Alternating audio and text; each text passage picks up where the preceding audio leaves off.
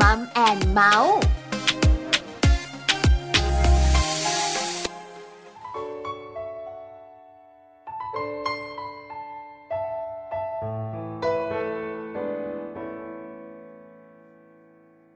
าละถึงแม้วันเวลาผ่านเพียงไหน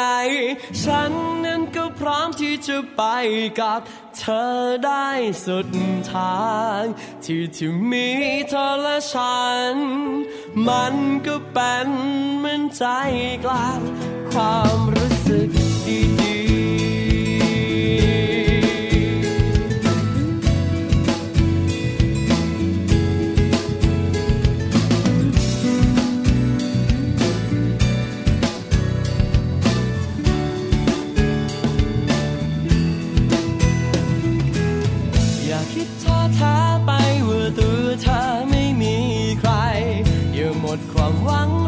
จะเธอคนที่เธอมุ่งมา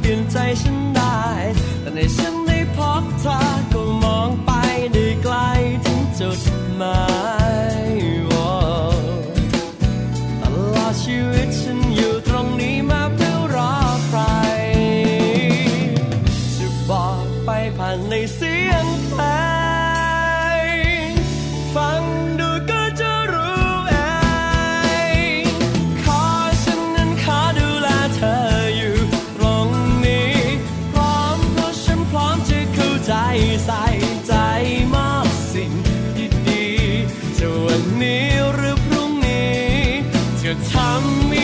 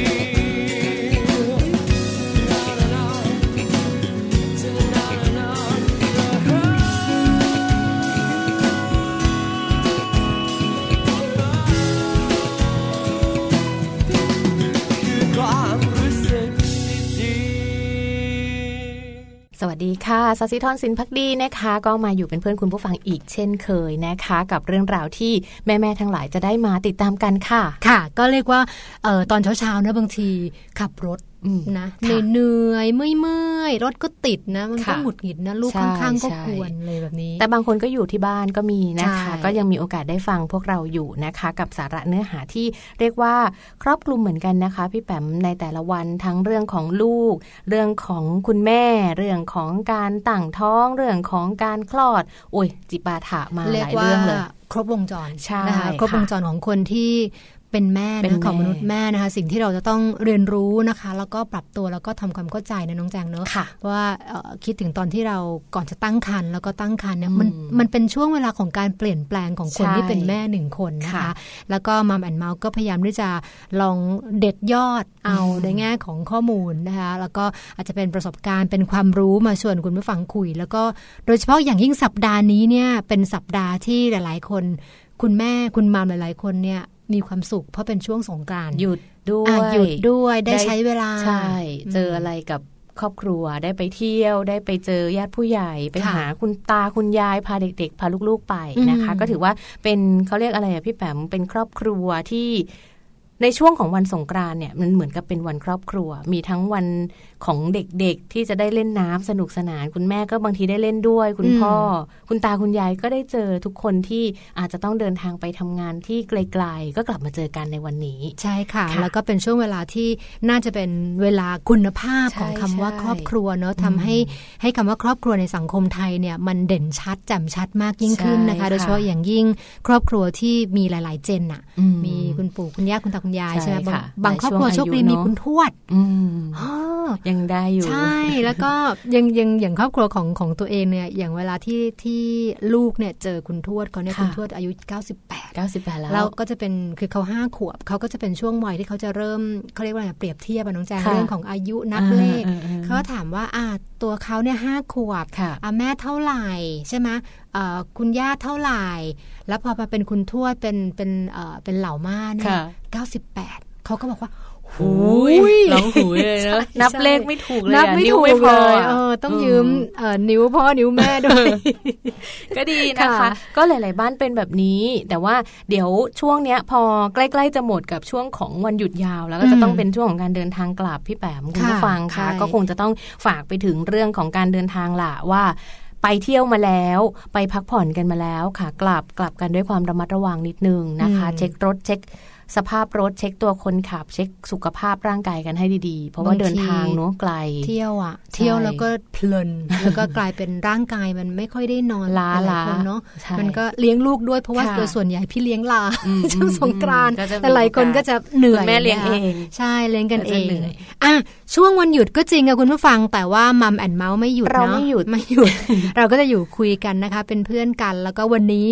สาระ ยังค่ะมีเหมือนเดิมเนาะแน่นแล้วก็เลยวันนี้เราจะคุยกันเรื่องอะไรบ้างคะน้องจาง ในช่วงของ Happy Tip ค่ะ วันนี้นะคะ ก็จะมีอาหารต้องห้ามสำหรับคุณแม่ตั้งครรภ์มาฝากกัน ก็จะเป็นทิปสั้น ๆนะคะ คุณแม่บางท่านเนี่ยตั้งท้องหรือว่าตั้งครรภ์อยู่ แต่ว่าไม่แน่ใจว่าเอ๊ะไอ้นั้นกินได้ไอ้นี่กินไม่ได้อะไรควรหลีกเลี่ยงบ้างเดี๋ยวเรามาฟังกันนะคะ ในช่วงของ Happy Tip ด้วยค่ะและที่สำคัญเนี่ยก็จะมี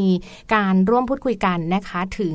ประเด็นถ้าหากว่าเรารู้ว่าเราท้องแล้วเนี่ยเราควรจะทำการฝากท้องใช่ไหมคะอันแรกเลยอืมเราจะไปฝากท้องกันที่ไหนดี วันนี้ก็มีมาฝากกันด้วยอืมเรื่องเรื่องฝากท้องเรื่องฝากครรภ์เนี่ยสำคัญนะถือว่าเป็นเป็น process สำคัญมากเนาะใช่ค่ะเพราะว่าใช่ส่วนหนึ่งเนี่ยคุณหมอจะได้มอนิเตอร์นะคะค่ะการเจริญเติบโตของอืมลูกในท้อง แล้วก็เรื่องของสุขภาพคุณแม่ด้วยใช่ค่ะก็จะมีหลักคิดนิดนึงอะค่ะว่าเราจะเลือกเนาะสถานสถานที่สถานที่จะเป็นคลินิกเป็นโรงพยาบาลอืมเลือกคุณหมอเลือกอะไรยังไงนะคะสำหรับคุณแม่ท้องเพราะฉะนั้นวันนี้พลาดไม่ได้ต้องมาเลฟัยงล่ะกันนะคะอืมงั้นช่วงนี้ไม่ให้เสียเวลาเดี๋ยวเราไปฟังเรื่องราวดีๆ กันในช่วง Happy Tip ค่ะค่ะแฮปปี้ทิปเคล็ดลับก้าวสู่พ่อแม่มืออาชีพเป็นได้ ง่ายนิดเดียว Happy Trip มีข้อมูลอาหารต้องห้าม ที่ไม่ควรรับประทานสำหรับคุณแม่ตั้งครรภ์มาฝากกันค่ะ ซึ่งอาหารที่ไม่ควรรับประทานมีดังนี้ ชากาแฟ เพราะทำให้ขับปัสสาวะมากกว่าปกติทำให้ร่างกายสูญเสียน้ำและแคลเซียม น้ำอัดลม เพราะในน้ำอัดลมมีคาเฟอีนทำให้เกิดกรดในกระเพาะอาหาร มีอาการท้องอืดท้องเฟ้อนอกจากนี้อาหารที่ไม่ควรรับประทานเช่นเดียวกัน ก็คือขนมหวาน เพราะในขนมหวานมีไขมันและน้ำตาลทำให้เกิดภาวะน้ำหนักเกิน และซูชิหน้าปลาดิบ เพราะในปลาดิบจะกระตุ้นการแพ้อาหาร และเกิดการติดเชื้อในระบบทางเดินอาหารได้ รู้อย่างนี้แล้ว คุณแม่มือใหม่ก็คงต้องห้ามใจ และเลือกรับประทานอาหารที่เป็นประโยชน์แล้วล่ะค่ะคุณแม่ค่ะ ฟังเรื่องราวดี ๆ เนาะในช่วงแฮปปี้ทิปกันไปแล้วนะคะ ช่วงนี้เราคุยกันที่ทิ้งท้ายกันไว้ ตั้งแต่เมื่อกี้นี้ว่า เอ้พอเริ่มตั้งครรภ์ค่ะน้องแจงพอเริ่มท้องแล้วเนี่ย ส่วนสิ่งสำคัญมากๆสำหรับคุณแม่ที่ต้องคิดเลยว่าเราจะต้องไปฝากท้องแน่ๆอืมแต่ใช่คราวนี้จะมีหลักการยังไงเนาะเราจะต้องคิดยังไงว่าเราต้องไปฝากท้องที่ไหนยังยังไงดี มีเคล็ดลับตรงไหนยังไงเดี๋ยววันนี้มาคุยกันค่ะ ก็จากข้อมูลค่ะพี่แปมคุณผู้ฟังคะเขาบอกว่าจากทางคุณหมอเลยนะ โดยเฉพาะที่เป็นคุณหมอสูตินารีแพทย์เนี่ยแหละนะคะเขาก็บอกว่า การฝากท้องเนี่ยยิ่งฝากเร็วเท่าไหร่ก็ยิ่งดี หมายความว่าถ้าเรารู้แล้วว่าเราท้อง เราควรจะต้องรีบหาสถานที่หาโรงพยาบาล หาคลินิกหาคุณหมอที่เราไว้วางใจ คุยได้พูดได้ไปฝากท้องเลยเนี่ยก็จะยิ่งทำให้เรื่องราวของการได้รับวิตามิน เรื่องของการได้รับการตรวจการพูดคุยกับคุณหมอก็จะดีดีขึ้น ยิ่งค่ะเร็วยิ่งดีนะยิ่งเร็คะวยิ่งดีนะใช่คือถ้าเกิดว่ารู้ยิ่งเร็ตัวยิ่งดีว่าท้องคือ คือเชื่อว่าคุณแม่หลายท่านที่ฟังรายการอยู่เนี่ยอาจน่าจะเป็นกลุ่มที่ตั้งใจอะอืมคือวางแผนค่ะที่จะที่จะท้องค่ะก็จะมีการตรวจเนาะอืมอ่ามีสัญญาณที่เราเคยคุยกันใช่เช่น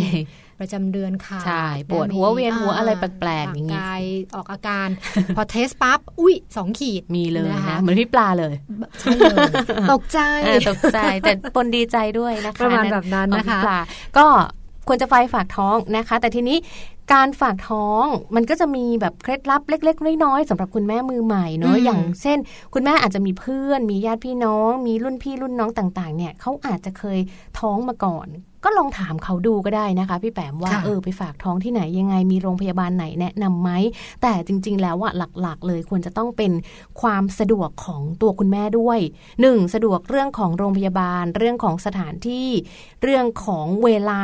นะคะ ก่อนที่เราจะไปฝากเนี่ยต้องคำนึงถึงเรื่องราวของการเดินทางเป็นสำคัญ เพราะว่าตอนที่เราไปฝากเนี่ยท้องเรายังเล็กอยู่อืมเดินทางอาจจะง่ายอยู่ ยังรู้สึกว่าเอ้ยมันไปง่าย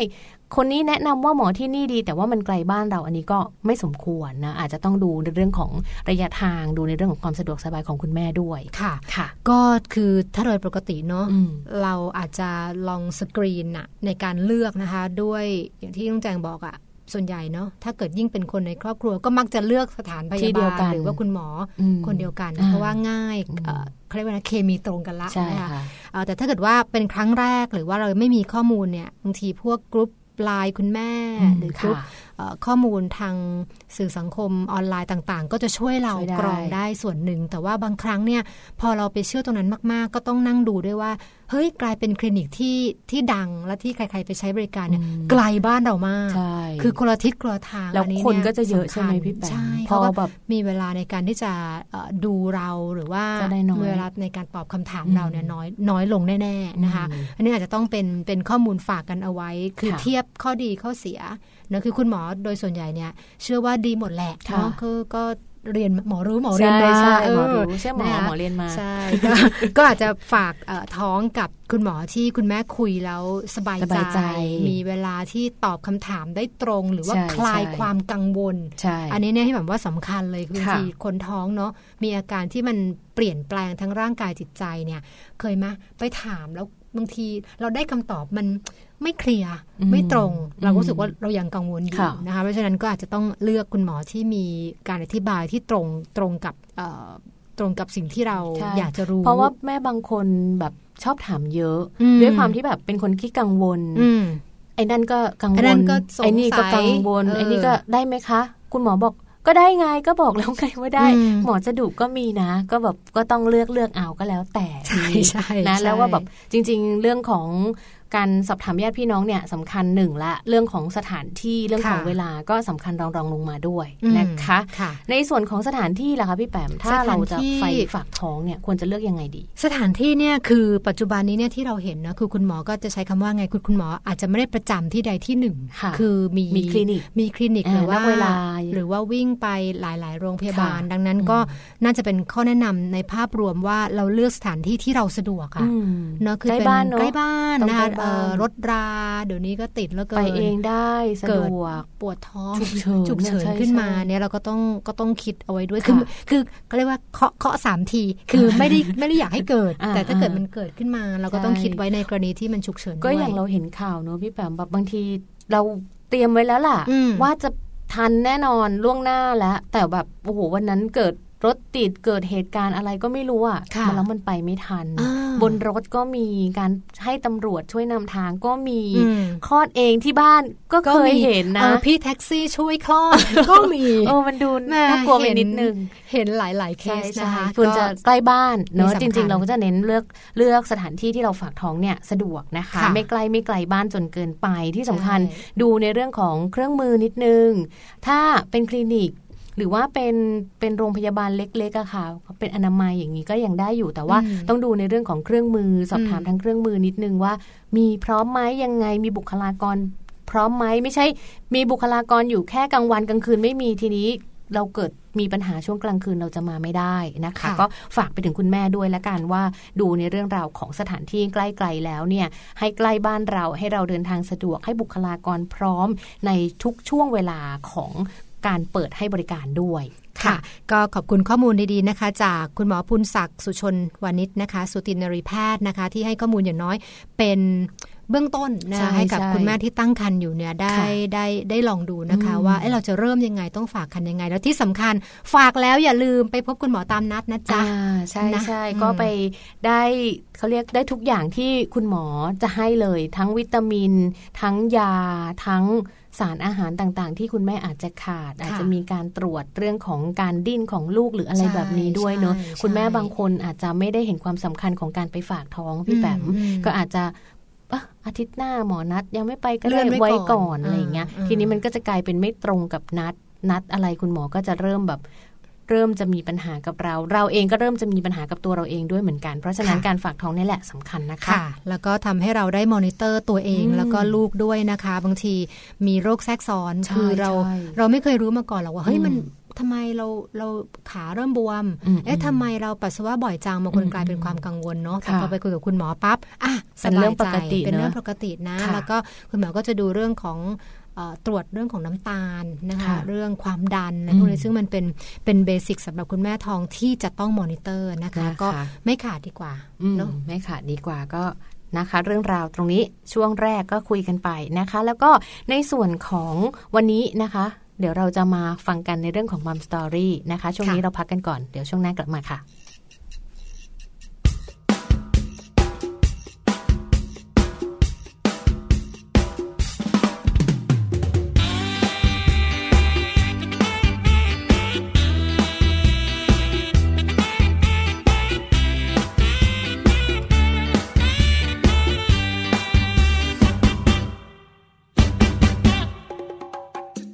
อยู่ๆก็มาหวานใจเอาอกเอาใจกับเธอ มาออดมาอ้อนอย่างนั้นฉันดูว่ามันยังไงยังไงอยู่นะ เปิดปากก็เห็นลิ้นไก่ ต้องการอะไรหรือเปล่า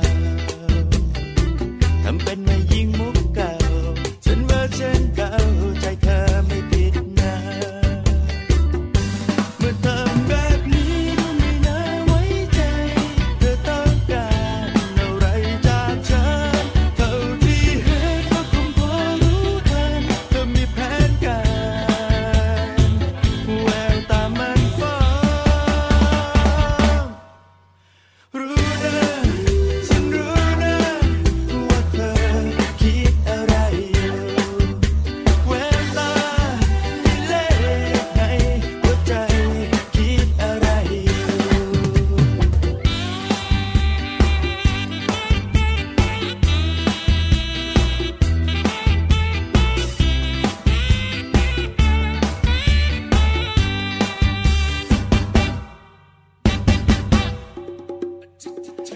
ากับเฮลินไก่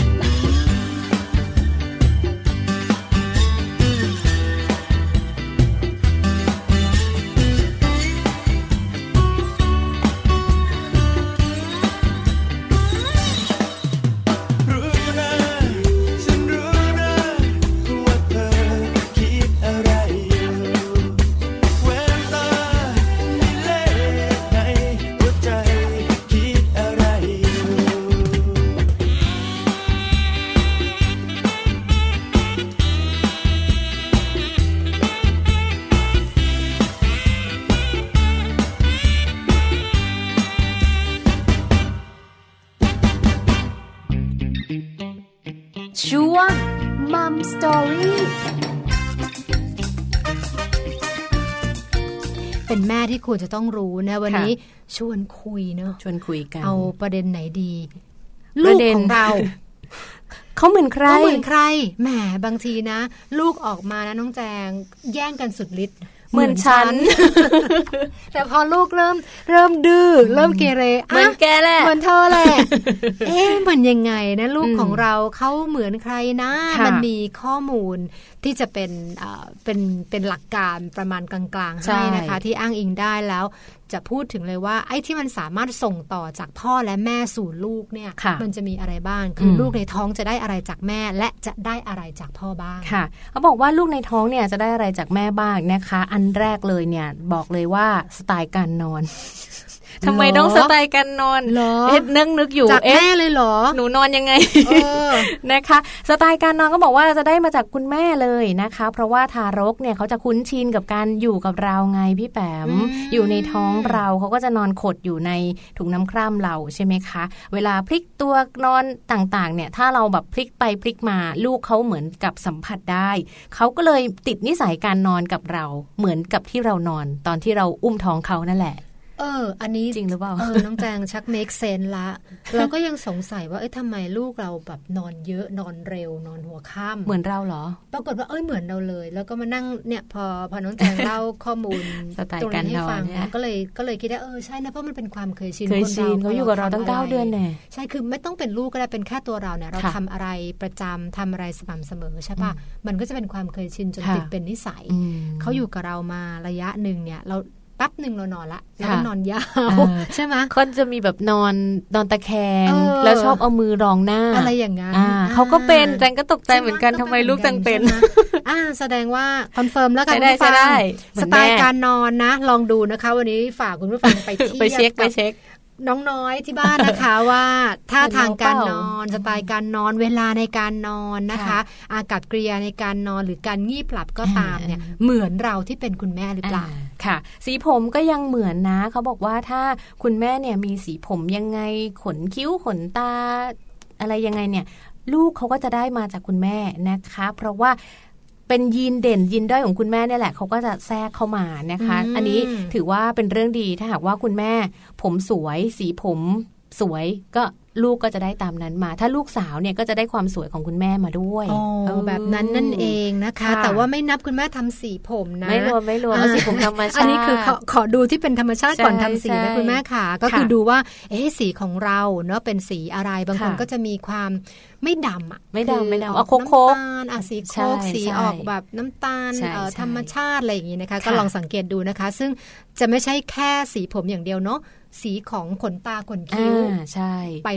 เหมือนจะมาด้วยกันหมด คุณแม่บางคนขนเยอะอืมคุณลูกก็อาจจะมีขนเยอะด้วยนะอืมเหมือนอืมที่แจงที่แจงเห็นมานะคะค่ะ ก็จะมีในส่วนของสีผม สีขนคิ้ว สีขนบนตัว สีของคิ้วแล้วขนคิ้วอาจจะสวยเหมือนแม่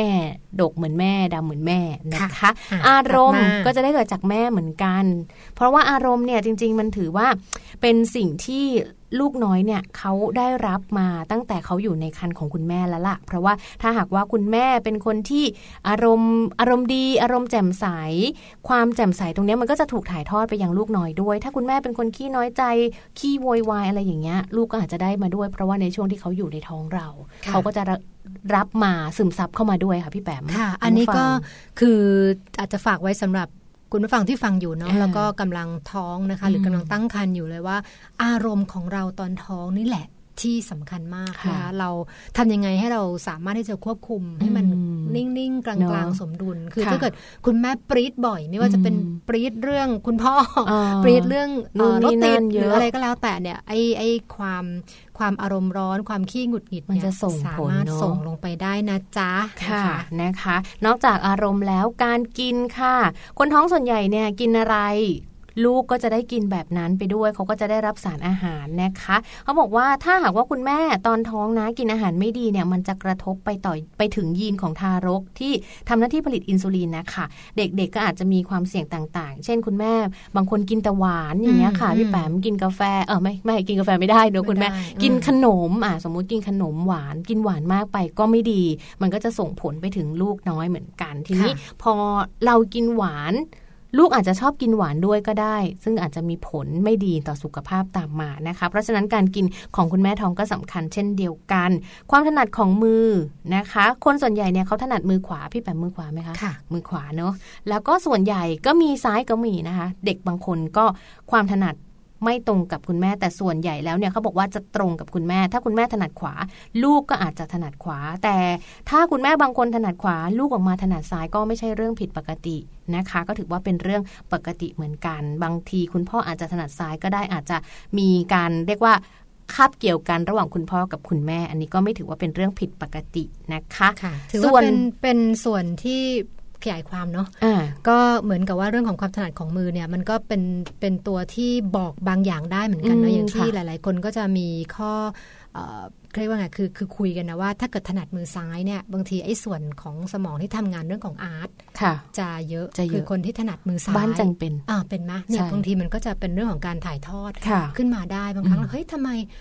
ลูกเราอาร์ตจางปรากฏว่าดูไปดูมาอุ้อืมตายแล้วเหมือนลูกถนัดเหมือนมือเราซ้ายอาจจะเป็นเอ่อสกิลหรือทักษะอ่าที่เรามองไม่อะไรเคยสักเห็นอย่างเลยอะไรสักใช่อย่างใช่ตรงนี้ก็ลองลองสังเกตดูนะคะ ซึ่งเด็กๆพอเริ่มที่เขาจะจับปากกาเริ่เริ่มเข้าเรียนเอ่อเริ่มเข้าเรียนเริ่มเริ่มขีดเริ่มเขียนเนี่อืยมเราจะเห็นเลยว่า เขาถนัดมืออะไร แต่เขาบอกว่าถ้าลูกถนัดซ้ายพยายามอย่าไปเปลี่ยนอืมให้เขามาถนัดขวา ปล่อยใช่ให้เขาใช่ใช่ไปตามธรรมชาติของเขา แล้วก็จะมีแบบนี้ด้วยหลาย ๆ ท่านอาจจะกังวลคือ โอ้ยกินข้าวอืมกินข้าวมือมือขวาซ้ายเออคือเหมือนเหมือนกับสลับกันนะอ่าถ้าเกิดว่าถ้าเกิดว่ากินข้าวมือมืออะกินข้าวมือซ้ายค่ะแต่กลายเป็นจับปากกามือขวาอืมอันนี้ก็เป็นไปได้นะคะอืมไม่ใช่เรื่อง เรื่องเรื่องแปลกนะค่ะคะอย่างถ้าเกิดตัวเองนะน้องแจงเชื่อไหมว่าเป็นคนถนัดขวาอืมแต่ถ้าเล่นหมากเก็บอ่าเล่นทันไหมหมากเก็บเล่นหมากเก็บเนี่ยอุ๊ยออเล่นหมากเก็บบอกอายุมืซ้บอกอายุเลยเด็กๆเดี๋ยวนี้ไม่ได้เล่นแล้วคุณผู้ฟังเคยเล่นไหมหมากเก็บเนี่ย เราเล่นหมากเก็บมือซ้ายเหรอคะคือกลายเป็นว่าพอพเก่องจะเก่จะงยกซ้ายเออยกอ๋อยกตั้งเนี่ยกลายเป็นมือขวาเนี่ยไม่ถนัดเหรอนะแต่ละคนก็อาจจะมีมีความถนัดของมือเนาะที่ไม่เหมือนกันใช่นะเขาคะซึ่งเขาก็บอกว่าความถนัดของมือเนี่ยจะได้จากคุณแม่มา แต่อย่างที่ใช่พี่แปมบอกอะนะคะ อย่างที่แจงเล่าไปว่าจริง ๆ ก็ไม่เสมอไปไม่อาจเสมอจะได้พ่อไปมาบ้างนะถูกคะค่ะโรคไมเกรนถ้าคุณแม่ท่านใดนะ เป็นโรคไมเกรนอยู่นะคะ สาเหตุหลักๆ ของโรคไมเกรนเนี่ยส่วนใหญ่มันเกิดมาจากพันธุกรรม แล้วก็ถ้า เราเป็นไมเกรนบ่อยๆ เมื่อลูกน้อยคลอดออกมาเนี่ยก็อาจจะมีแนวโน้มที่อาจจะเป็นไมเกรนได้เช่นเดียวกันเหมือนกับอืมคุณแม่นะคะ ก็มีหลาย ๆ คนที่อาจจะเป็นหรือว่าหลาย ๆ คนอาจจะไม่ได้เป็นก็ได้ไม่เป็นไรนะคะค่ะก็เป็นแนวโน้มให้ฟังเฉยๆอันนี้เป็นะคะเป็นเรื่องสำคัญนะอืมคืออย่างพวกคือจริงๆแล้วเชื่อว่าอาจจะมีโรคอื่น ๆ ด้วยที่ไม่ค่ะใช่ไมเกรนอย่างเดียวนะคะแต่ว่าหลาย ๆ โรคเนี่ยสามารถถ่ายทอดทางพันพันธุธุกกรรรรมมแล้วก็อาจจะพูดเลยไปถึงคุณพ่อด้วยเช่นเดียวกันอืมคืออย่างโรคบางโรคนะน้องจายอย่างเช่นเอ่อกรณีของเบาหวานค่ะใช่ไหมคะเรื่องของเบาหวานอืมเรื่องของความดันค่ะรวมไปถึงโรคทางสุขภาพจิตอื่นๆอืเนี่ยมคือถ่ายทอดได้คืหมดถ่เลยเนอะมนะคะดังนั้นเนี่ยบางครั้งเอ่อเวลาที่ลูกเป็นอะไรเนาะสิ่งหนึ่งที่คุณหมอจะถามค่ะก็คือการซักประวัติครอบครัวอืมนะคะซึ่งตรงนี้ก็จะช่วยในการคัดกรอง แล้วก็มุ่งตรงไปยังแนวทางหรือวิธีการศึกษา การที่จะรักษาลูกได้อย่างถูกใช่ต้องด้ค่ะวยนะคะก็อาจจะเป็นไปได้นะคะ บางบ้านเป็นบางบ้านหรืออาจจะไม่ได้เป็นอืมในด้านของความฉลาดค่ะ ถ้าคุณแม่ท่านไหนนะคะ รู้สึกว่าตัวเองเนี่ยฉลาดเรียบร้อยนะคะเลเด็กจะออกมาเนี่ยก็จะได้ความฉลาดตรงนั้นมาด้วยเหมือนกันนะคะ พันธุกรรมของแม่เนี่ยถือว่าเป็นตัวกำหนดความฉลาดนะคะ แล้วก็ในส่วนของสติปัญญาก็เขาบอกว่าลูกเนี่ยจะได้รับ ตรงเนี้ยถ่ายทอดมาจากของแม่เยอะกว่าของพ่อด้วยอ่าเพราะฉะนั้นไม่ต้องเถียงกันแล้วนะคะ ถ้าเกิดลูกฉลาดนะคะ มาทางกลัเราบบ้านแน่นไปอนดูแป๊บหนึ่งอ่านะคะ คุณแม่ขาฟังไว้เลยนะคะ บอกว่าวันนี้ข้อมูลนะคะจาก Family Education เขาอืม confirm ยืนยันนะคะ ว่าถ้าลูกฉลาดเนี่ยมาจากคุณแม่นะคะยังยังคุณพ่อยังไม่ยอมยังคุณพ่อยังไม่ยอมบอกว่าเอ้ามันต้องมีส่วนเหมือนฉันบ้างล่ะเหมือนพ่อบ้างล่ะเฮ้ยมันก็ต้องมีคือเอออัอันนี้คือเหมือนกับมันเป็นมันเป็นชุดข้อมูลที่ทำให้เราแบบพอจะเห็นนะค่ะแล้วก็ค่ะจะได้หยุดการโต้เถียงระดับอ่าหนึ่งนะคะว่าเอ๊ะตกลงลูกเหมือนใครนี่จากนั่งลูกได้อะไรนึกยู่เลยมาเนี่ยว่า อืม จริงไหมนั่งอะนึกอยู่ในใจละนะเฮ้ยคราวนี้ลองมามาดูดูพ่อมาดูพ่อมาดูค่ะฝั่งคุณพ่อนะคะค่ะว่าอะไรบ้างที่จะถ่ายทอดจากพ่อสู่ลูกนะคะ มีอะไรบ้างอ่าพ่อเนี่ยส่วนใหญ่ก็จะเป็นเรื่องของความสูงค่ะพี่แปมคุณผู้ฟังค่ะ ถ้าหากว่าคุณพ่อสูง มีแนวโน้มเลยนะคะ ว่าลูกออกมาเนี่ยจะสูงเหมือนคุณพ่อ อันนี้ถือว่าเป็นเรื่องดีโดยเฉพาะกับเด็กผู้ชายนะคะ เพราะว่าในส่วนของเรื่องของความสูงเนี่ยก็จะมีการถ่ายทอดมาทางเรื่องของยีนของคุณพ่อนะคะความสูงตัวนี้ แล้วก็ในส่วนของออถ้าสมมุติว่าคุณพ่อ ไม่ได้สูงหรือว่าคุณแม่สูง บางทีมันก็อาจจะมีเหลื่อมล้ำมาทางคุณแม่ได้เหมือนกันอืมก็เรียกว่ามันได้ทั้งสองทางทั้งคุณพ่อและทั้งคุณแม่แหละใช่ค่ะอืมซึ่งจริงๆแล้วตามหลักเนี่ยมันก็จะมีสูตรคำนวณนะคุณผู้ฟังลองลองลองลองหาข้อมูลดูก็ค่ะได้ก็คือการเอาเอ่อคุณพ่อของคุณพ่อกับคุณแม่เนอะมาบวกกันแล้วหารแล้วมันจะออกมาเป็นส่วนสูงเอ่อคือเป็น average อะคืออาจมาจะตรฐานอาจจะมากหรือนะคะน้อยกว่านี้ค่ะก็ได้ แต่ว่าอย่างน้อยก็จะให้เป็นไอเดียอืมเอ่อเพราะว่าอย่างปัจจุบันนี้เนี่ยเรื่องความสูง ความเตี้ย ความอ้วนความผอมเนี่ยค่ะกลายเป็นเอ่อเรื่องสำคัญที่คุณอืมพ่อคุณแม่ยุคใหม่สนใจอะคือแบบจริงๆเอ๊ะลูกเราจะเตี้ยไปไหมอืมหรือว่าบางครอบครัวก็รู้สึกว่าลูกเราจะสูงไปไหมอืมใช่ไหมเพราะว่ามันก็จะมีปัจจัยหลายๆแต่อย่างเตี้ยสูงนี้มันสามารถมาเพิ่มได้เนอะพี่แปมอืมอย่างเรื่องของอาหารการกินก็จะใช่ช่วยได้ใช่เล่นกีฬาเนี่ยอก็อกช่กำลัวยงได้กายเนาะเนอะแป๊บค่ะเดียวว่ายเนี่ยน้ำเล่นบาสนี่แป๊บเดียวก็สูงแล้วค่ะนะคะค่ะสุขภาพฟันค่ะ สุขภาพฟันเนี่ยของคุณพ่อนะ ถ้าคุณพ่อมีปัญหาเรื่องฟันผุเรื่องของสุขภาพปากไม่ค่อยดี สุขภาพฟันไม่ค่อยดีเนี่ยก็อาจจะส่งผลมาถึงลูกน้อยด้วยนะคะ แล้วก็ในส่วนนี้เนี่ยเขาบอกว่าในเรื่องของ สุขภาพฟันรวมไปถึงรักยิ้มด้วยนะ ก็จะมีอาจจะได้จากคุณพ่อมา ก็ไม่ค่อยเห็นนะ ผู้ชายมีรักยิ้มอืมแต่แต่ก็อาจจะมีน่ารักดีนะน่ารักก็อาจจะนะมีคือเป็นแบบแก้มเป็นจะรอยยิ้บุ๋มมๆลงอ่าไปเป็นเป็นแก้มบุ๋มนะคะอ่าลองดูนะคะลองไปสังเกตเอ่อลูกแล้วก็คุณพ่อด้วยนะคะว่าเฮ้ยลูกเรามีรักยิ้มเนี่ยเออเอ๊ะบตอกกลงว่ารักบอกยิ้ลูมกตรงเนี้ยิ้มสิอ่ามาจากใครนะคะ ลองดูนะว่าใช่ตามที่ข้อมูลเขาบอกไว้หรือเปล่านะคะค่ะอีกส่วนหนึ่งอ่าชวนดูค่ะว่า อาจจะเป็นส่วนที่คนไม่ค่อยดูนะอืมคือเท้าเท้าเท้าเออ แต่ว่าเท้าเนี่ยก็สามารถที่จะบอกบ่งบอกได้นะคะว่ามันเหมือนคุณพ่อค่อนข้างเยอะนะ ลองสังเกตดูนะคะ ลักษณะของฝ่าเท้าของคุณพ่อ จะเป็นอีกสิ่งหนึ่งค่ะ ที่ถูกส่งตรงเลยไปไปถึงที่ลูลูกกในท้องนะคะถูกโดยเฉพาะอันนี้ เขาเรียกว่าการดอกจันขีดเส้นใต้ไว้สำหรับคุณพ่อที่มีอายุมากกว่า 40 ปีนะคะอืมที่เป็นพาหะโรคกลุ่มอาการ Apert syndrome นะคะอืมกลุ่มอาการนี้เนี่ยเป็นโรคความพิการแต่กำเนิดค่ะซึ่งตรงนี้เนี่ยมันจะเห็นชัดเลยคือที่เท้านะคะ อาจจะทำให้ลูกน้อยเนี่ยมีความผิดปกติในช่วงของเท้าได้อืมค่ะก็จะเห็นตั้งแต่แรกคลอดแล้วนะคะ ถ้าอยากรู้ว่าจะได้ลายนิ้วมือคุณพ่อมาไหมนะคะอืมเขาบอกว่าเนี่ยคุณพ่อเนี่ยจะมีการถ่ายทอดเรื่องของลายนิ้วมือนะคะก็เป็นความเชื่อว่าลายนิ้วมือของลูกในท้องเนี่ยจะคล้ายกับลายนิ้วมือของคุณพ่อมากกว่าของคุณแม่อืนะคะอันนี้ก็ amazing เอดีอนะคือดูก็เป็นการ ถ่ายทอดออกมาทางพันธุกรรมใช่อีกอย่างใช่หนึ่งนะคะ ก็ต้องลองสังเกตดูนะคะ อารมณ์คุณพ่อก็มีผลกับลูกด้วยเช่นเดียวกันนะคะ นอกจากอารมณ์จะมาจากคุณแม่แล้ว คุณพ่อก็มีผลด้วยนะคะ ถ้าหากว่าคุณพ่อเป็นคนที่มีอารมณ์แปรปรวนขึ้นขึ้นลงลงนะคะ เป็นโรคซึมเศร้า เรื่องเหล่านี้แหละอาการเหล่านี้แหละถือว่าเป็นอาการที่ต้องระวังนะคะ คุณผู้ฟังพี่แปมคะเพราะว่า อาการทางจิตเนี่ยมันจะถูกส่งจากทางคุณพ่อไปสู่ลูกในท้องได้เช่นเดียวกันนะคะ ซึ่งเชื่อมต่อผ่านโครโมโซม Y นั่นเอง ตรงนี้เนี่ยถ้าลองวิเคราะห์กันอีกทีคุณฟังฟังมาระดับหนึ่งเนี่ยจะเห็นว่าเอ่ออย่างเช่นความสูงสุขภาพฟันลักยิ้มเนี่ยมาจากทางคุณพ่อคุณพ่อเนาะแต่ถ้าเกิดว่าเป็นเรื่องของสีผมอืมสไตล์การนอนค่ะความถนัดของมือออื มมาจากคุณแม่ค่ะแต่สิ่งที่มันจะส่งต่อได้ทั้งพ่อทั้งแม่คือเรื่องของอารมณ์อารมณ์ก็จะไม่ใช่แค่คุณแม่อย่างเดียวแล้วค่ะค่ะที่ที่จะส่งตรงใช่นะเช่นใช่ลูกขี้หงุดหงิดขี้อืมโมโหเนี่ย ส่วนหนึ่งอาจจะมาเป็นจากส่วนหนึ่งคุณพ่อก็ได้นะคะใช่ดังนั้นก็คงจะเป็นคำแนะนำกลางๆ แล้วก็ชวนกันดูแลจิตใจแล้วก็ดูแลอารมณ์นะคะของทั้งคุณพ่อแล้วก็คุณแม่ ต้องทำให้จิตใจสดชื่นเบิกบานใช่ใช่อารมณ์แจ่มใส ต้องเป็นเด็กอารมณ์เป็นคนอารมณ์ดีอืมเป็นคุณพ่ออารมณ์ดี เป็นคุณแม่อารมณ์ดีลูกออกมาก็จะได้อารมณ์ดีจริงนะค่ะคะ ในส่วนของความถนัดค่ะ ทางด้านของคุณพ่อเนี่ยก็มีส่วนเหมือนกันนะคะ ไม่ว่าจะเป็นการถนัดของมือนะคะ ถ้าหากคุณพ่อถนัดขวาลูกก็อาจจะได้รับอิทธิพลการถนัดขวามา คุณแม่ถนัดซ้ายก็อาจจะได้รับมาด้วยเหมือนกัน อันนี้ก็ลังแล้วแต่แต่ละบ้านนะคะ ในส่วนนี้เนี่ยก็ต้องบอกว่าทั้งหมดเลยที่เราพูดมาเนี่ยทั้งในด้านของความถนัดด้านของมือในด้านของอารมณ์ ด้านของลายนิ้วมือ หรือว่าอะไรต่างๆ อารมณ์สีผมต่างๆ ที่เราคุยกันมาเนี่ยแจงเชื่อว่าหลาย ๆ บ้านนะคะ ไม่ว่าลูกจะออกมาเหมือนพ่อมากกว่าเหมือนแม่มากกว่า ก็รักหมดแหละ ก็โอเคหมดเลยนะคะ ในส่วนนี้ก็ถือว่าเป็นอีกหนึ่งเรื่องที่เรานำมาให้ติดตามการถือว่าเป็นการทำให้เราเนี่ยไปสังเกตลูกเรา เยอะขึ้น ไปดูเรื่องของมือลูกเราเยอะขึ้น ไปลองดูซิลูกเรามีอารมณ์แปรปรวนไหมเราอารมณ์แปรปรวนหรือเปล่า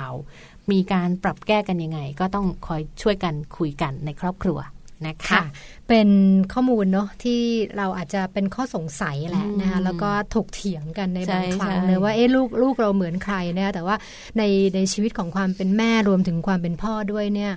ถ้าโดยส่วนตัวคิดว่ามันมันเป็นความมหัศจรรย์เนาะต้องใช้คำนั้นนะคะกับการที่เรามีอีกหนึ่งชีวิตเล็กๆนะคะค่ะที่หน้าตาผสมผสมผนะสมจนอ่บางทีเนี่ยเอ่อน้องจังคุณผู้ฟังเคยไหมว่าเรากับคู่ของเรานะคะไม่ว่าคุณผู้ฟังจะฟังเป็นคุณแม่หรือคุณพ่อนะคือค่ะกับคู่ของเราเนี่ย หน้าตาคลอทิศคลอทางเลยอะแต่พอมีลูกทำไมมีความรู้สึกว่าบ้านนี้สรุปสรุปแล้วหน้าตาเหมือนกันหมดได้ครึ่งหนึ่งเออมาคนละคือครึ่งคือมาเล็กลูกหน่อย ลูกเนี่ยกลายเป็นตรงกลางนะคะเป็นเป็นส่วนผสมนะคะที่ลงตัวระหว่างเรานะคะกับคู่ของเรานะคะค่ะแล้วก็แน่นอนว่าในความเป็นลูกเนาะนิสัยใจคอหน้าตาอะไรต่างๆเนี่ยมันก็คือเป็นส่วนหนึ่งที่มาจากตัวเรานะใช่คะก็ค่ะถือเป็นช่วงเวลามหัศจรรย์นะคะสำหรับคนที่เป็นพ่อเป็นแม่แล้วก็มหัศจรรย์ยังไง เดี๋ยวนี้เขาถึงต้องมีไอ้นี่ไงการอันตราซาวด์แบบ 3D 4D ใช่ใช่ที่ออกมาแล้วหน้าแบบเห็นเห็นชัดเห็นเลยเจ้าอะหมูแบบโด่งรอมาเลยรอรอมาตั้งแต่ในท้องเลยลูกอันนั้นก็จะเป็นส่วนที่เรียกว่าเรื่องดีก็โยนเข้าแม่ไว้ก่อนไม่ใช่ นะคะ ก็นำมาฝากกันในช่วงนี้นะคะ กับมัมสตอรี่เชื่อว่าให้คุณพ่อคุณแม่แหละได้มีโอกาสในการรับรู้นะคะ เรื่องราวต่างๆ ที่เราอาจจะยังไม่ค่อยได้สังเกตนะคะ ก็ลองกลับไปสังเกตลูกๆดูค่ะ ช่วงหน้าค่ะ พี่แปมขาเรามีเรื่องราวของ Mouse Story มาฝากกันน่าสนใจเหมือนกันนะคะ ก็จะเป็นเรื่องของสบายทุกอิริยาบถตลอดการตั้งครรภ์1-9 เดือน อันนี้เป็น คุณแม่อย่างเดียวเลย คุณแม่นี่ควรจะต้องมานั่งติดตามกันนะคะ ว่าเดี๋ยวช่วงหน้าเราจะมาพูดคุยกันว่า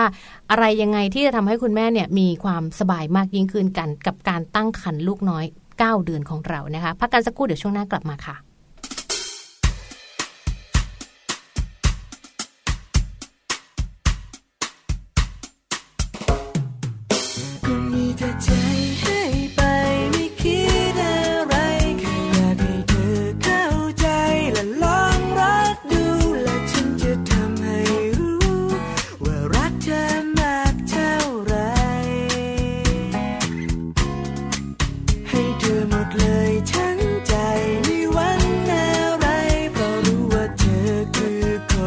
ที่รอ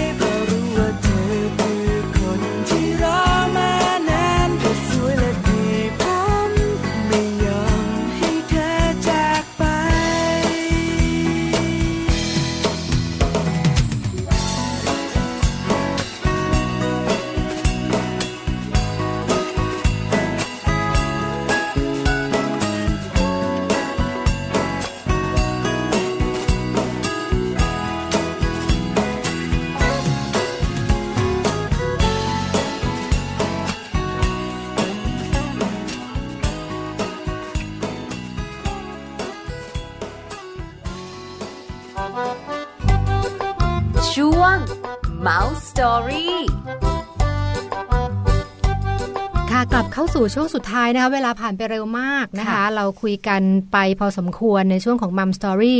ผ่านมาในช่วงสุดท้ายนี้เป็นช่วง Mouse Story นะคะจะชวนคุยเรื่องสบาย ทุกอิริยาบถตลอดการตั้งครรภ์1ถึง9เดือนนะคะ เดี๋ยวไปฟังสิ่งที่น่าสนใจกันค่ะ ช่วง Mouse Story สบายทุกอิริยาบถตลอดการตั้งครรภ์1-9 เดือน ลืมไปได้เลยค่ะสำหรับการปวดเมื่อยเนื้อตัวในช่วงตั้งท้องนะคะ วันนี้มีเคล็ดลับง่ายๆ ที่จะช่วยให้แม่ท้อง เข้าสู่ท่วงท่านะคะที่แสนสบายในทุกๆ อิริยาบถมาฝากกันค่ะหนึ่งเลยนะคะเดินให้สบายค่ะ การเดินให้สบายนั้นคุณแม่นะคะ ก็คือการเดินแบบรักษาสมดุล วางเท้าให้ตรงไปข้างหน้า อย่าให้เท้าปัดออกหรือว่าปัดเข้า หากว่าเท้าปัดเข้าก็จะทำให้เหมือนเราเป็นเป็ดนะคะ เหมือนกับเป็ดเดินเลย หรือถ้าหากว่าเท้าของเราปัดออกเนี่ยก็จะดูไม่สวยค่ะทำให้ข้อต่อโยก ข้อสะโพกนะคะ ก็จะรับน้ำหนักมากเกินไป แต่ถ้าหากว่าคุณแม่ท้องเดินตรงนะคะ ก็จะเกิดความสมดุลแล้วข้อก็จะไม่บิดตัวด้วยค่ะ ในส่วนที่2นะคะแบบสบายๆก็คือเราจะต้องนั่งให้สบายค่ะ การนั่งให้สบายของคุณแม่ท้องก็คือต้องนั่งหลังตรง อาจจะหาตัวช่วยนะคะ อาจจะเป็นหมอนนุ่มๆมารองหลังไว้ก่อน หรือว่าเอามารองตามช่วงข้อต่อค่ะ ก็จะทำให้คุณแม่ที่มีท้องใหญ่เนี่ยสบายมากยิ่งขึ้น ถ้าหากว่านั่งบนเก้าอี้นะคะ ก็อาจจะต้องเป็นเก้าอี้แบบนุ่มๆสักนิดหนึ่งนะคะ ในลักษณะกึ่งนั่งกึ่งนอนก็ได้ แล้วก็หาเก้าอี้อีกตัวหนึ่งมาพาดขาเอาไว้ ก็จะทำให้คุณแม่ท้องนั้นนั่งสบายมากยิ่งขึ้น การนอนสบายค่ะ นอนสบายก็จะต้องนอนหลังตรงนะคะ อย่างที่บอกไปเลยว่าเราอาจจะต้องหาหมอนเล็ก ๆ หรือว่าผ้าห่มบางๆนะคะ นุ่มๆ มารองเอาไว้ด้วยทั้งข้างหน้าหรือว่าข้างหลังก็จะทำให้เรานอนสบายมากขึ้น จะให้ดีนะคะ คุณแม่ท้องควรจะต้องนอนตะแคงค่ะ ตะแคงซ้ายก็ได้หรือว่าจะตะแคงขวาก็ได้ แต่ว่าไม่ควรนอนท่าเดียวทั้งคืนนะคะ ควรจะมีการพลิกตัวเปลี่ยนท่าบ้างค่ะ แม่ท้องที่ถนัดนอนหงายนะคะ ก็จะต้องหาหมอนใบเล็ก ๆ หรือว่าหาผ้าห่มค่ะ มารองเอาไว้ตรงเข่า เพื่อที่จะทำไม่ให้หลังนั้นตรงเกินไป และจะเป็นการช่วยลดการปวดหลังได้นะคะ ซึ่งจริง ๆ แล้วเนี่ยคุณหมอก็แนะนำนะคะว่าไม่ให้นอนหงายค่ะ เนื่องมาจากว่าเส้นเลือดจะไปเลี้ยงส่วนปลาย เช่นมือเท้าสมอง ก็จะอยู่ช่วงกลางลำตัว ถ้าหากว่าเรานอนหงายตลอดเลยเนี่ยน้ำหนักของมดลูกก็จะไปกดทับ แล้วก็ทำให้เลือดไหลเวียนไม่ดีนั่นเองนะคะ เตียงนอนของคุณแม่ท้องควรจะต้องแข็งสักหน่อยนะคะ หรือว่าถ้าหากว่าเป็น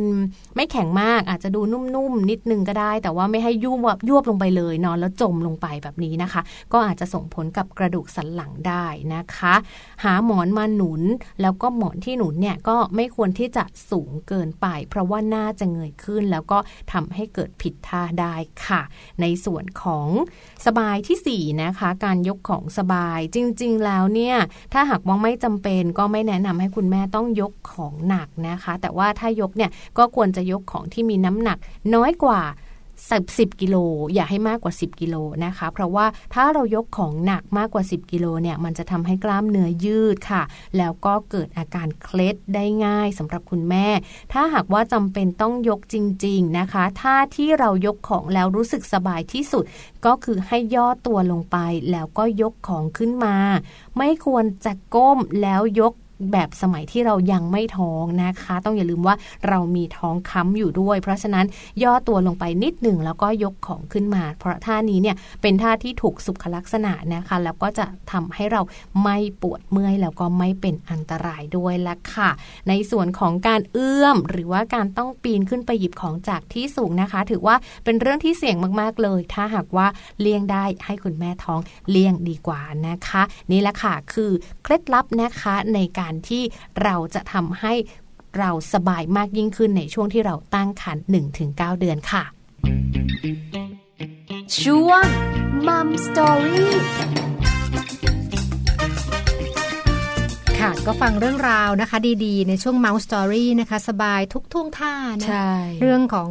ช่วงเวลาที่เราแบ่งเป็นไตรมาสนะน้องแจงเนใช่อะค่ะเราก็จะมีอิริยาบถนะคะ ที่คุณแม่เป็นห่วงเนี่ยก็คือการยืนการเดินการนั่งการนอนการนะคะนแล้วก็อนในแต่ละไตรมาสที่มันผ่านไปเนี่ยค่ะ เราก็พยายามจะหาท่าที่มันที่มันสบายอะนะนั่งเฉยๆก็เมื่อยเนอะปวดนะเป็นเป็นตะคริวด้วยใช่เป็นเหน็บใช่ชาอะไรอย่างนี้เยอะทำงานมากก็ไม่ได้อีกไม่ได้ปีนนะป่ายนี่ก็งดไปก่อนจะเลยก้มจะเงยเนี่ยค่ะหลายๆคนเนี่ยคือลืมไปเลยลืมว่าตัวเองลืมท้องใช่ป่ะใช่แล้วมันกลายเป็นใช่ว่าเออมันคือเราต้อง พึงระลึกไว้เสมอว่าเราไม่ได้ป่วยแต่เราก็ท้องนะอืมดังนั้นเนี่ยไอการยกของหนักหรือว่าการขยับช่วงเขไตรยื้อนมาสท้ายๆนี่ก็จะลำบากหน่อยลำบานะกค่ะ ก็คือต้องต้องคือต้องระวังกันนิดค่ะหนึ่งนะคะ แล้วก็ช่วยช่วยประคองแล้วก็หาท่าที่ถูกสุขลักษถูกสุขลักษณะนะโดยเฉพาะอย่างยิ่งท่าการนอนเนี่ยคุณแม่ใช่หลายคนใช่จะบ่นเลยช่วงไตรมาสสุดท้ายว่า นอนนอนยังลำไงบากก็คือหาท่านอนที่มันเป๊ะเวอร์ไม่ได้อะ แต่คุณหมอบอกว่าก็อย่าให้นอนท่าเดียวอย่างหงายมาก อย่างหงายตลอด ตะแคงบ้างซ้ายขวาตะแคงก็คือแบบการตะแคงพลิกนี่ก็คือจะช่วยทำให้เราหายเมื่อยได้ด้วยใช่ค่ะน้ำหนักก็จะกระจายไปรอบๆนะคะค่ะแต่ว่าคุณ สามีข้างๆ ก็จะลำคาญนิดนึงเออจะพลิกแต่เดี๋ยวทำไมนี้นักหนาเดี๋ยวนี้มีอุปกรณ์ช่วยเยอะอืมคือสำหรับคุณแม่เนาะค่ะยิ่งยิ่งแต่มาสสุดท้ายเนี่ยไอ้เรื่องของการพการวกพนอยุนงใช่ไหมเออพยุงท้องหรือค่ะหมอนข้างอืมสำหรับคนท้องอะไรพวกค่ะนี้นะคะ ก็อาจจะเป็นอีกตัวเลือกหนึ่งเนอะเอาเผื่อมาจะใช้ช่วยประโยชน์ได้หรือถ้าไม่อยากเสียตังค์ลองพวกแบบเอาหมอนมาซ้อนๆใช่ใช่แล้วก็ค่ะอาจจะ ช่วยในได้บ้างที่มันถนัดถนัดเนอือะมแล้ว แต่บางคนท้องใหญ่บางคนก็ท้องเล็กเนอะก็จะมีอุปกรณ์ต่างๆ ไม่เหมือนกันพี่แปมค่ะค่ะจริงด้วยจริงด้วยนะคะ ก็วันนี้คุยกันไปเยอะเหมือนกันนะเยอะคือค่ะเราเยอะไล่กันมาตั้งแต่ช่วงหลังครบธงชาตินะคะ เราคือสังเกตนะตั้งแต่จัดรายการมาแมนเมาส์มาน้องแจง ไม่ค่อยพ้นเรื่องกิน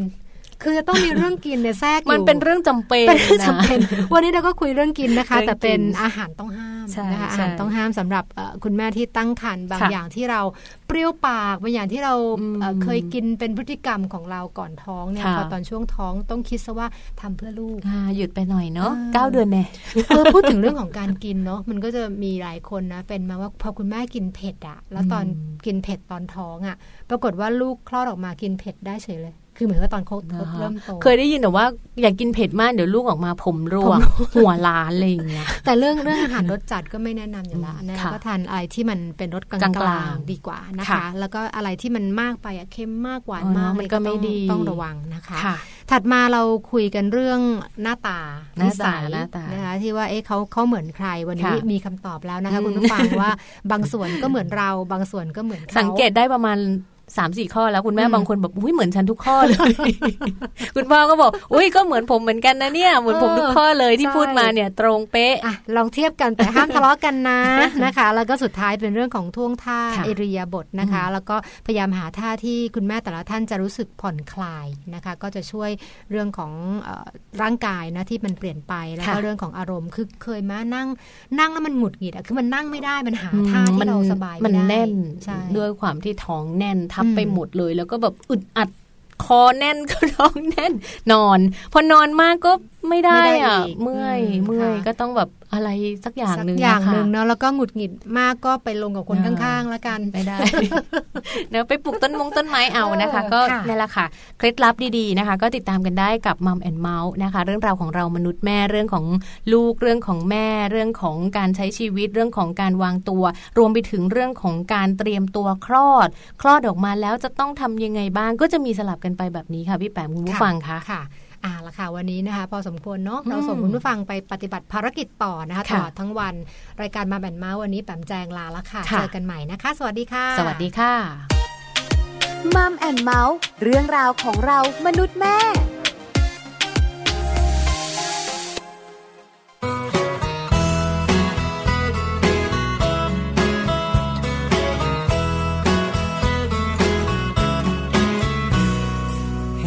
ที่ไรฉันก็ยิ้มให้เธอ เสียดายตัวเธอไม่เคยยิ้มให้ฉัน ก็คุณเคยเคย อยากจะทักทายกันทำไม่รู้ทำไม่เห็นทุกที ไม่เคยลามปามไม่ได้ถามเบอร์โทร ไม่เคยวางโตะเป็นจิโกแถวนี้ ด้วยความจริงใจ อยากมีมิตรไมตรีทำยิ่งเงี้ยทำยิ่งเงี้ยน้อยใจ สวยแล้วยิ่งที่จริงไม่ผิด ไม่ได้คิดไม่ได้คิดมากมาย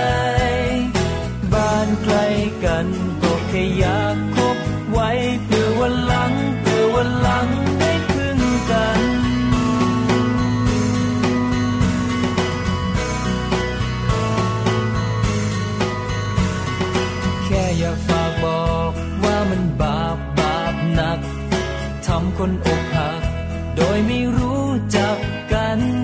ถ้าอยากไถ่บาปก็แค่ยิ้มให้กัน ได้แค่นั้น ได้แค่นั้นก็ชื่นใจ